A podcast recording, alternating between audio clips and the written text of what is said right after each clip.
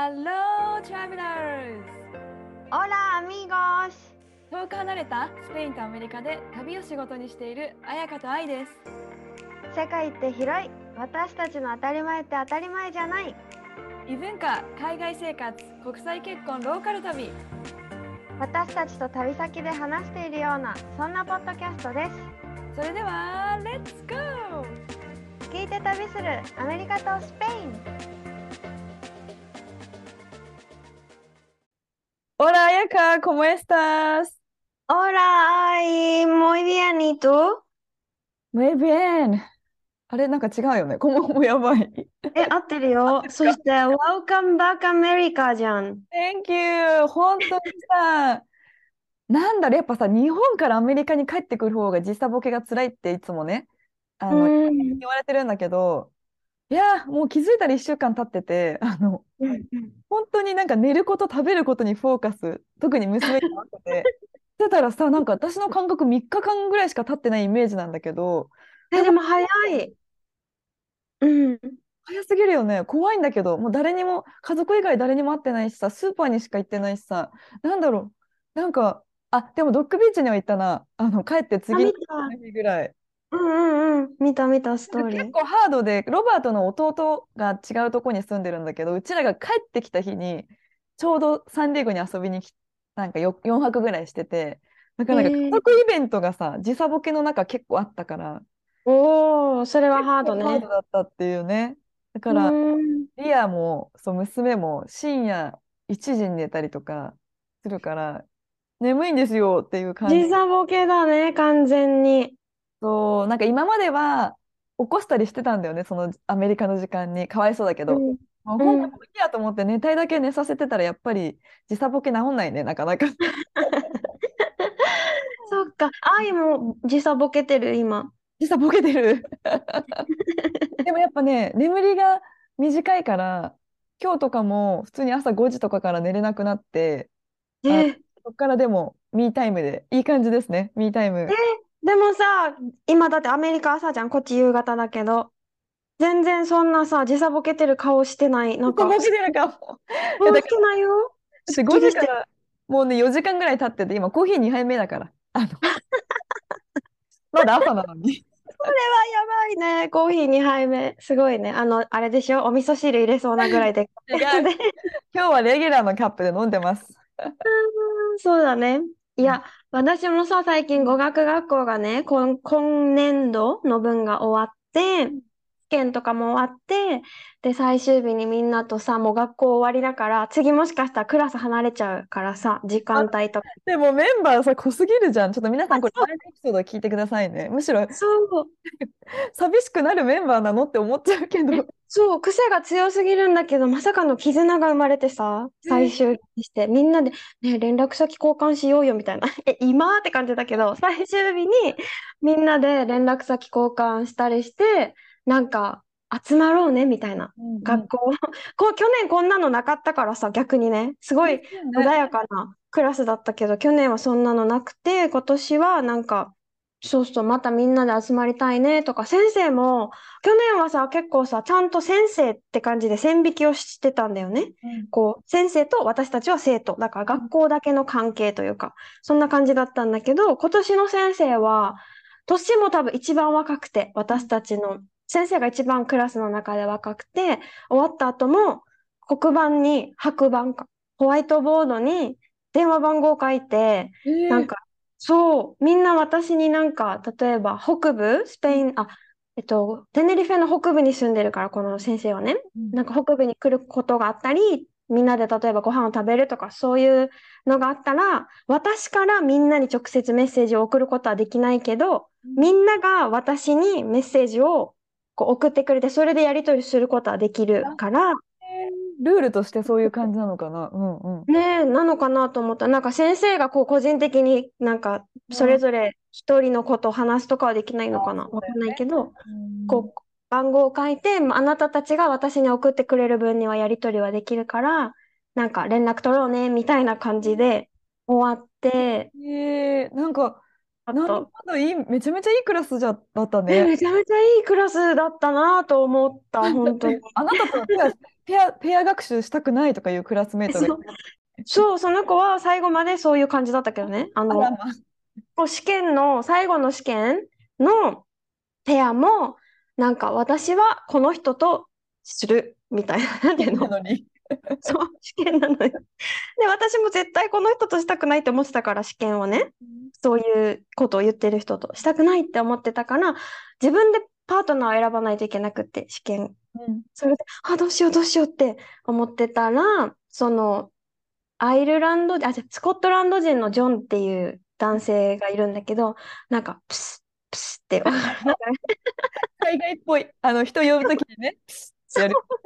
授業中にプスプスやられて、え、えって私って振り返ったら、You and me, right? みたいな。そう よ。って言われて、あ、よかった、ジョンでよかったと思って、あ、やろうよ、みたいな。試験一緒にやろうねって言って、無事に終わって、しかもその試験がさ、デートっていう、え？ーデートとお話を、たまたまね、なんか番号を選ぶわけ。番号を選んで、そのお題にのっとって、コンバセーションをするっていう試験だったんだけど、私たちが選んだのが、まあ、デートをするっていう。で持ち時間3分で自分のデートプランを考えて、そで会話するっていう設定なんだよう。ね。このデートプランを最終的にお互いがどっちのに行きたいかを会話で決めて、何時に行こうねって約束して終わるっていう。はいはいはいはい。で、それでなんか私が、私はタイレストランに行こうって言ったわけね。うん全部あれよ。もう手作りの、あなんていうの、作ったお話よ。どこどこのタイレストランは夕日がすごく綺麗で何曜日の夜にはタイのダンスショーがあるからぜひそこに行こう って。で言ったら、そのジョンはすごくいいね。でも僕もとっておきの場所があるんだみたいな感じで。コース料理で、ちょっと高いんだけど、特別なアニバーサリーを祝うには、なんかぴったりの場所だと思うみたいな感じで、夕飯200ユーロ、そうそう、200ユーロのコース料料理だけど、ミシュラン2つ星だったかな、うん。のシェフが作ってくれるから、どっちがどう思うみたいな聞かれて、じゃあ、そこに行こうって、テスト中だよ、そこに行こうって言ったら、このさ、いつもさ、ちょっと、何自己中なロシア人の人が、No puede ser なんていうの？そんなのありえないみたいなことを言ってきて、で、うるせえなってなるよね。動揺しちゃって私、えーってもうびっくりしちゃってさ、その子を見ちゃって、えーってなって、ノーって言ってるわけね、口パクで。私にあと、それガチなやつだね。口パクでの。口パクでノーって言われて、でも私は、いやもうここで時間、タイムリミット来てるから、 conversation の。そこに行くって決めて、約束の時間を決めないと、テストはコンプリートにならないから、で、もう sounds good だからそこに行こう。じゃあ8時に迎えに来てね。で、一応終わって、で、先生も、あやか頑張ったね、みたいな感じで。ちょっと途中でチャチャ入っちゃったからね。そうそう。で、テスト終わった瞬間、あやか、ポルケみたいな。なんであやか、イエスって言ったの？みたいな言ってきて。ポイントそこじゃないわって。あなた本当に200ユーロも夕食に払いたいと思った？みたいな。もう最後まで彼女そう、ロシア人のそう、最後まで、そう。でもう、なんか周りももういいじゃんみたいな感じになってて。もう本当これテストだからってね。そうそうそう、テストだからみたいな。もうね、ずっと、え、本当に？綾川200ユーロ本当に払えるの？みたいなけど、やらないよ、これ。ただのお話だから、みたいな。そうだよしかもデートだから放ってくれるかもしれないしね。そう、てかそれを聞いてるわけ。そうそう、それで、ジョン、あなたはかな、彼女を招待する、何の自分がおごるつもりだったの？みたいな。これだからお話だからっていう。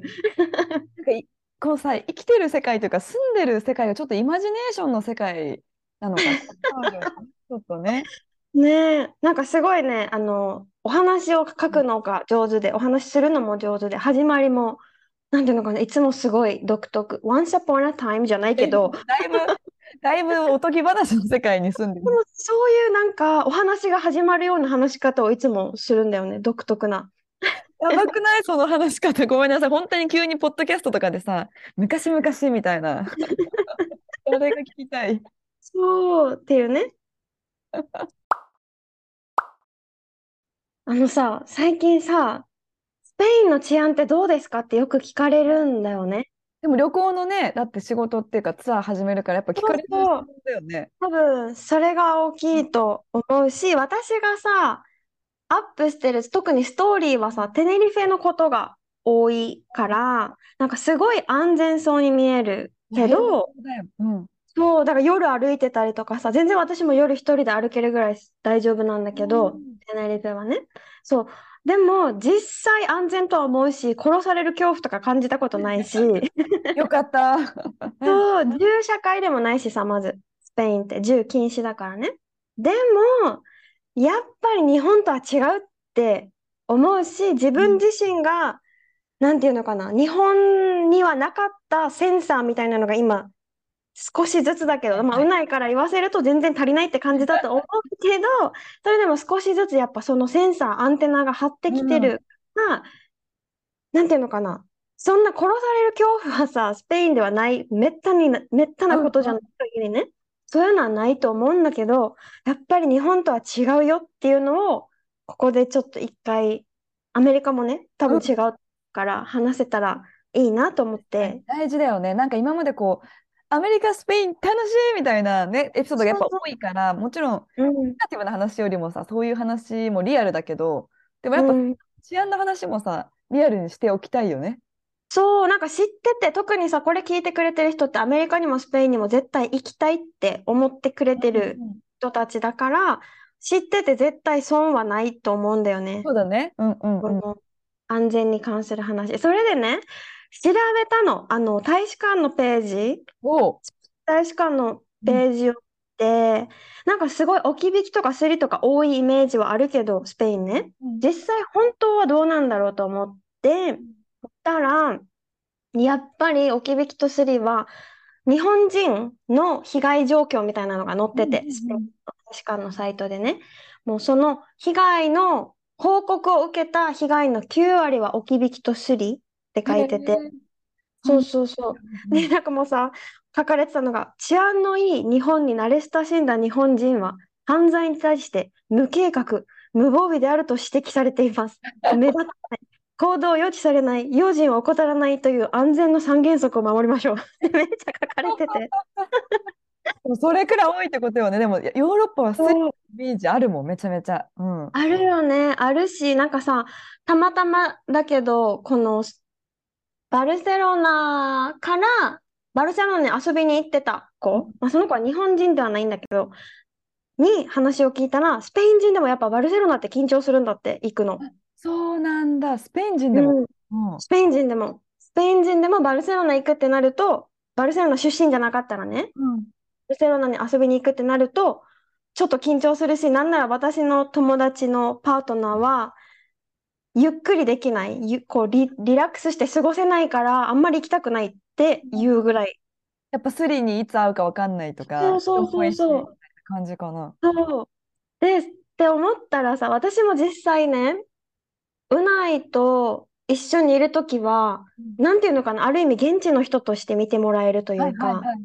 でも一人になると変わるっていうのをすごい感じてて、それはテネリフェでも。うん一人で歩いてたり、なんなら日本人の友達2人と、だから3人、日本人3人で歩いてると、やっぱり観光客と思われてすごいお店に勧誘されたりとか、レストランンでとか、もうね、見た目でアジア人全然違うから、ヨーロッパの人ではないから、やっぱ見た目でね、観光客として見られるの。それはもう、ターゲットですね、急に。そう、完全にターゲットに変わるから、ローカルでも私の友達さ、例えばスペイン語ペラペラで全然スペインにね、長く住んでても同じ待遇を受けるうんやになると、日本人、アジア人、ターゲットみたいな感じになるから、なんだろう。もう見た目でさ、狙われやすいっていうのはちょっと頭に入れてておいてもらって、気をつける場所、スペインだとね、うん気をつけてほしいのは、やっぱ人の多いところ。え、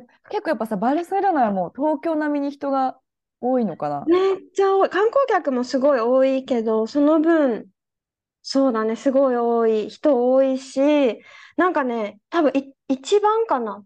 あの、スペインでスリとかが多い場所が、がバルセロナ。バルセロナ。マドリードもバルセロナも同じぐらいかな。でも、スペイン人から話を聞く限りで、私の周りのスペイン人はバルセロナのマドリードよりみんなバルセロナに行く方が警戒してるへ感え、そうなんじ。だ。うんそうそうそう。なんか、スペインといえばバルセロナだから、日本といえばね東京みたいな感じで、うん、多集分ね。まる年なんだろうね。そういう。そうだと思う。で、本当にみんなに気をつけてほしいのは、人が多いところっていうのも、観光地、まずは観光地と空港も人が多いじゃん？あなる。もう着いた時からその。そうそうそう。あと駅だね。地下鉄とか電車とか駅で、なんか空港でもさ、駅でもさ、例えば空港だったら荷物を待ってる間とか、駅だったらチケットを買う時とか、先を調べてる時とか、そういう時ってさ、荷物に意識がちょっと向かなくなるというか。自分では持ってるつもりでいるけど、見てないよね、それをね。そうそう、うん、警戒心がちょっとだけ薄れるというか。だから、もうその時は絶対荷物から目を離さないで、言われたのは、なんかチケット買うでも、一つ荷物受け取って空港でね、もう一個荷物が来ますって待ってる時、もう一個足の間に挟むとか、ね、ポンってほっといて荷物を取りに行ったりとかしたらもう、なんか大使館のサイトにも、あ、大使館だったか、なんかサイトに書いてたのが、荷物を放っておいたり目を離したらなくなるのは常識だと思ってくださいって 書かれてて。そう、なんか気をつけてほしいのは荷物を受け取るときとか、荷物、パスポートの出し入れ、空港だと。うん。そう時は、もうパスポートを出したり閉じたりするときは落ち着いて止まってしまってから荷物持って歩こうみたいな。そんなことまで書いてあるの？めっちゃ細かい。書いてたりとか、あと、なんかさ、うん、こうさ腹巻きみたいになっててさカチッて止めるやつ。その服の下にこう腹巻きみたいになってそこにこう入れられるやつとかあるよね。パスポートあるある。そういうのとかつけてる人多いイメージかも旅行行くと。うん。うないが日本来て先に帰ったんだけど去年ね。それ使ってたもん。帰る時。も使ってんの？うん、使ってた使ってた。スペイン人やっぱすごいね。現地の人なのに使うってやっぱ相当だわ そう使ってたなんか大事なでうないもパスポートとか大大事なもの後ろにいるいるからちょっと笑っちゃうよね。本人はうない言われてるわって思うよね。そうなんかえーって顔してたね。そうそう大事なものはなんか隠す。あとこれ大使館のサイトにも書いてたけど大切なものは一つの場所に入れないとかね分散させるとか。よく聞くね。そう全部取られたらもうさ自分を証明するないからっていう。終わりだからそう後でまあじゃあちょっと対策は伝えるとして気をつけるべきはまず人が多い場所、うん、で2つ目が空港からホテルまでの移動とかが、最も犯罪被害に遭う確率が高い場面ですって書かれてて。ついたばっかじゃんまたさ。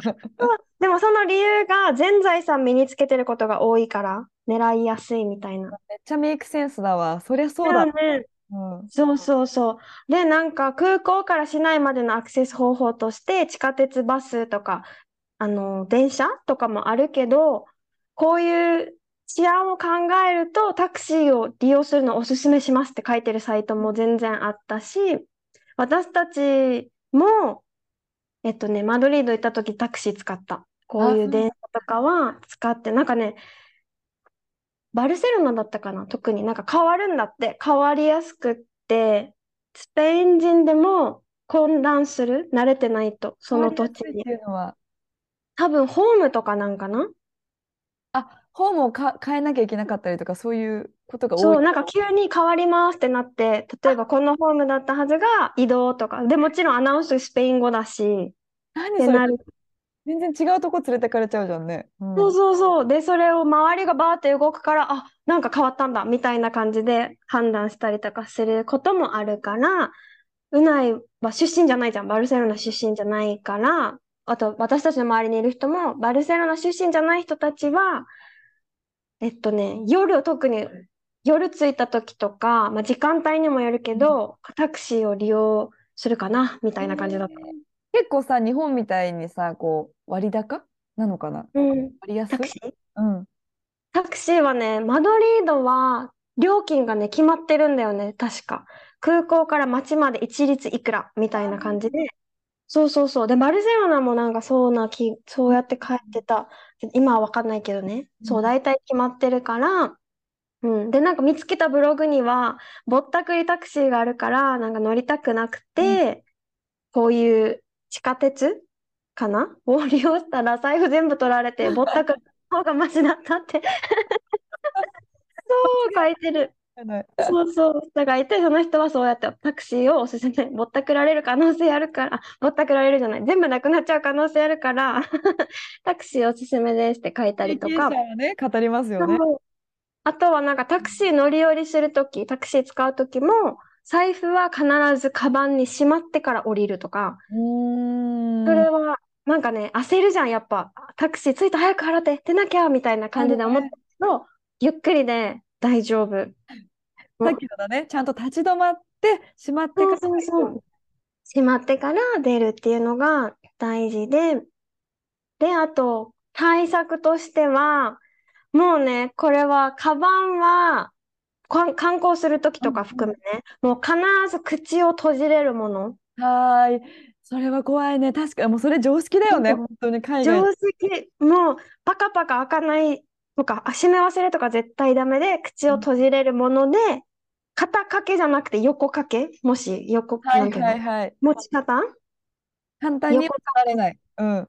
そうそうそう、横掛けか、リュックだったら、リュックでもいいんだけど、人が多いなと思ったら前に持ってくるとか、なんかね、マドリード行った時に、あ、すごいなって思ったのが、前にリュック背負って歩いてる人いっぱい見たんだよね。特に素晴らしい。こ人が多い観光地とかは、あとコートの下にリュック背負ってたりとか、え、すごいね。その人めっちゃすごいじゃん。もうレベルが違。うそう。っていう人とかもいて、あとは、これはみんなに言われたのが、もう何があっても荷物から目を離さない っていう、すごい大事で、特に話しかけられた時は自分の荷物警戒してって。うわーもうさ、世界言われて丸見えとかでよく見る、そのシーン。巧妙な二人組とかがやってくるやつでしょ？そうそうそう、そう、でもそれが本当にさ、なんか冗談じゃなくて、本当にあるのよ、それが。うんなんか一人が話しかけてもう一人が取るとか、誰かが話しかけてきたり、道を教えてでも何でもね、異常に近づいてくる人がいたら、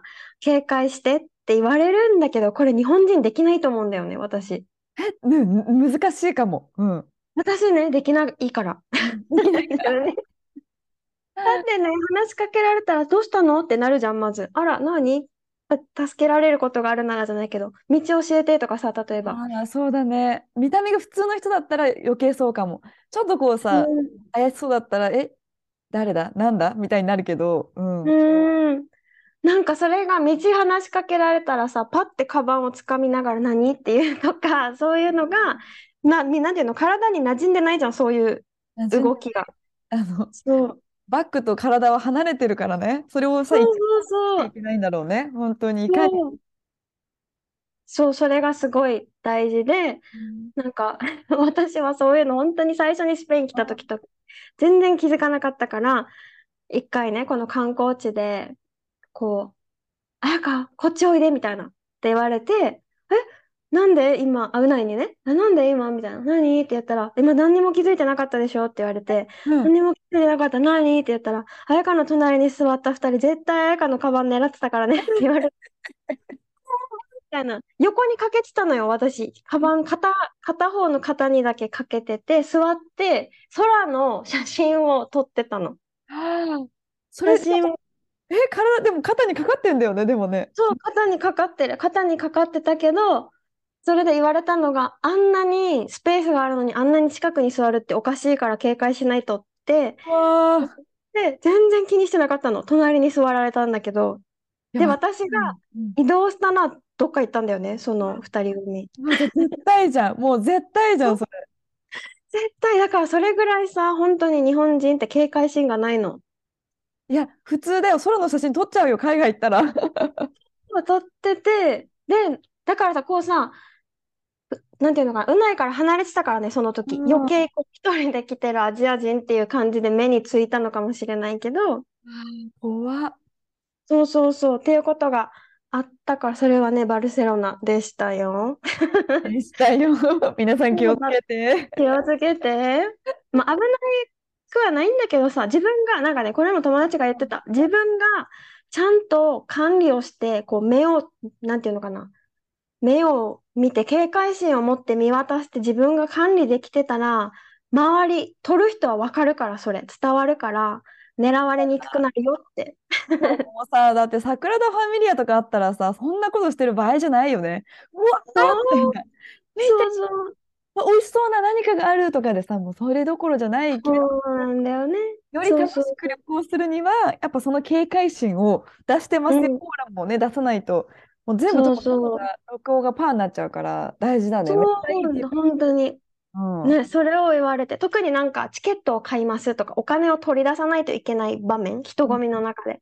そういう時は、本当にちゃんと私、自分の持ち物ケアしてるんだからねっていう、なんか話しながらポケットからとかさ、財布でとか、ポケットとか絶対入れちゃダメだからね、本当に。入れちゃうもう無意識。ダメダメ、もう絶対入れちゃダメだし、あの、カバン、私のさ、リュックサックさ、カバンの両サイドにペットボトル差し込めはいるポケッ。トがあるんだけど、そこによくさ、スッてスマホ入れちゃったりする。便利だよね。それも絶対ダメ。もう絶対しちゃダメ、本当に。秒で取られるし、私はこれはね、うないで鍛えられて、よく歩いてる時に物取られてたのよ。うないにね。え、このうなぎか。そうそうそう、ポッケに入れてたものよく取られてて、全然気づいてなかったから、はい、アウトみたいな。テストされてる。そうよくされて、本当気づかないからさ。だから絶対ポッケはダメ。まあ学ぶ、やっぱさ、今年スペイン行きたいなってさ、密かに思ってるから、ちょっとう心。心構えですよ、本当に。なんかやっぱ違うわ、そう思うと。あ、本当？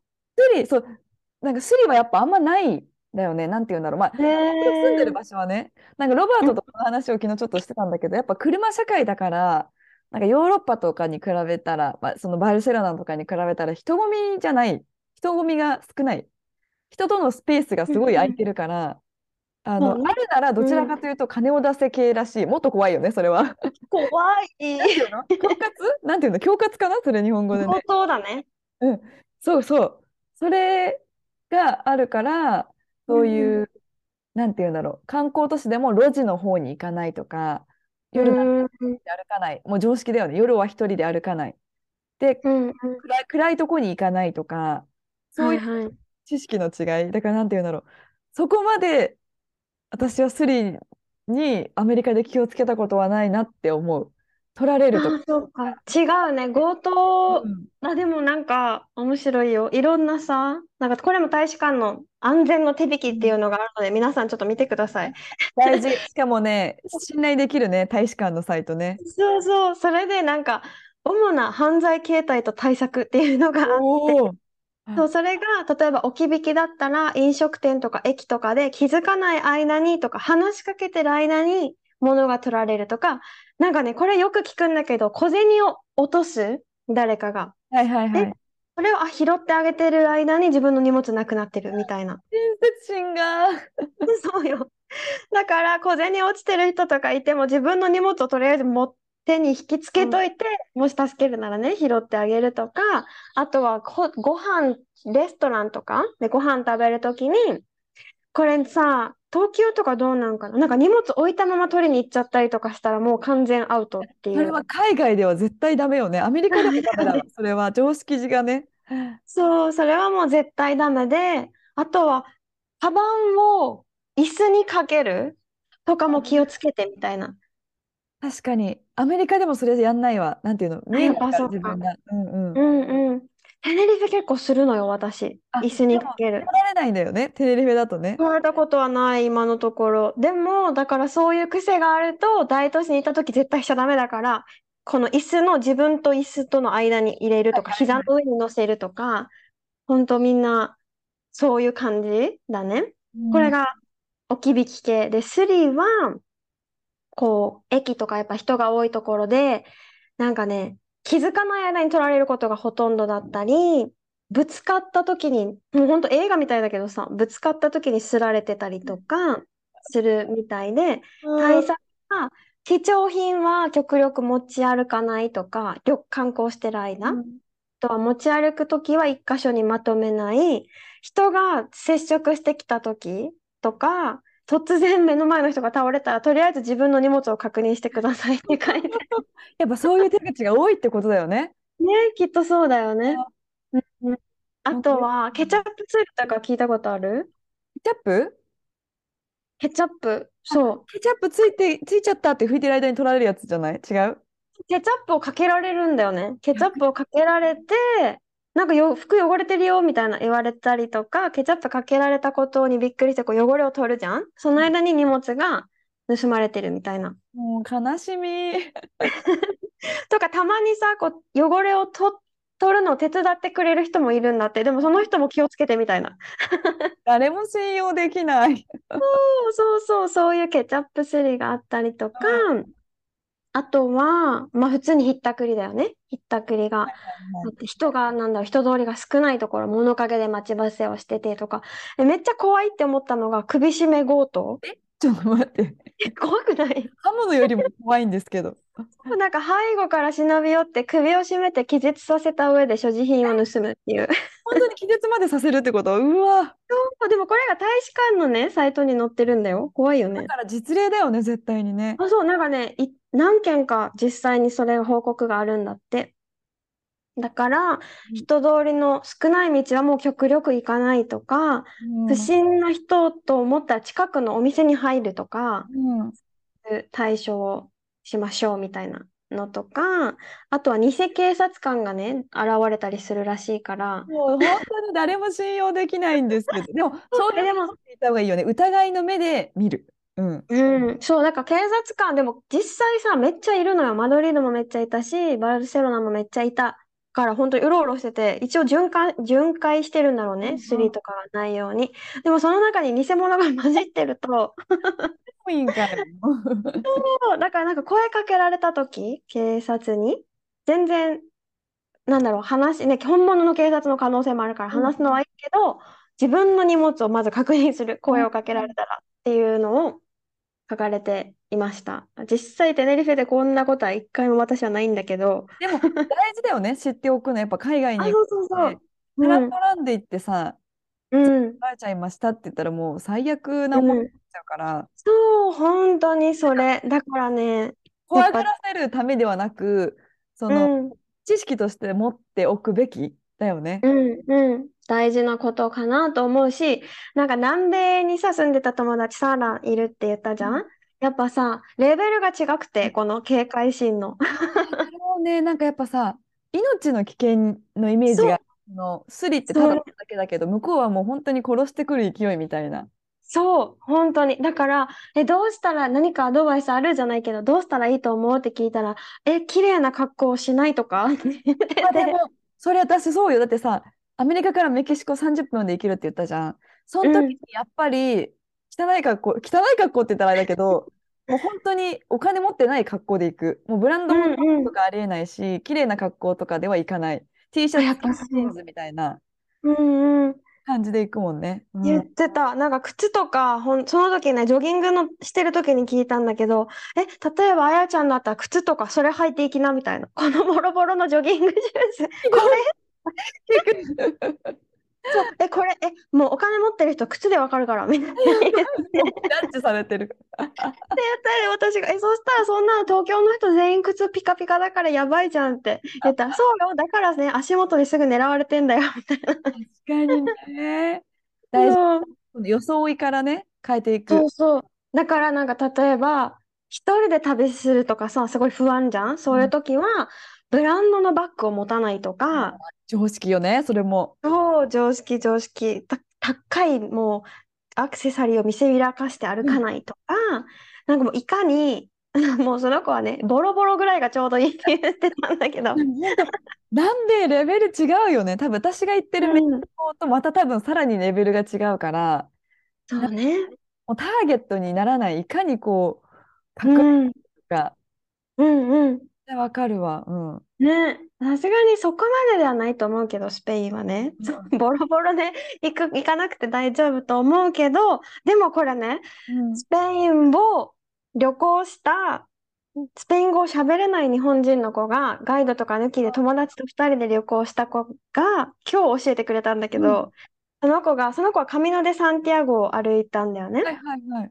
そうそう。で、カミノ・デ・サンティアゴ歩いてる時って、やっぱ大きい都市行かない、小さい町ばっかりだから、みんなすごい優しくて、スペインってめっちゃいい国って思ったんだって。みんな優しい、超親切って思ったんだけど、その後かな、その前だったかな、に、えっと、バルセロナに行った時に、すごいなんかもう警戒しまくって、何回か怖い、怖い思いっていうか、え、大丈夫、私大丈夫みたいな感じにやっぱなって、うんで、そのカミノ・デ・サンティアゴの後は、やっぱ自分の格好がボロボロだから、あの、頑張ってハイキングしたからね、歩いたからね。そうそう。だったからもうも体もなんかもう石鹸で毎日シャンプーも含め全部しますみたいな感じで行ったからなんかあんまり狙われてる感じがしなかったみたいな。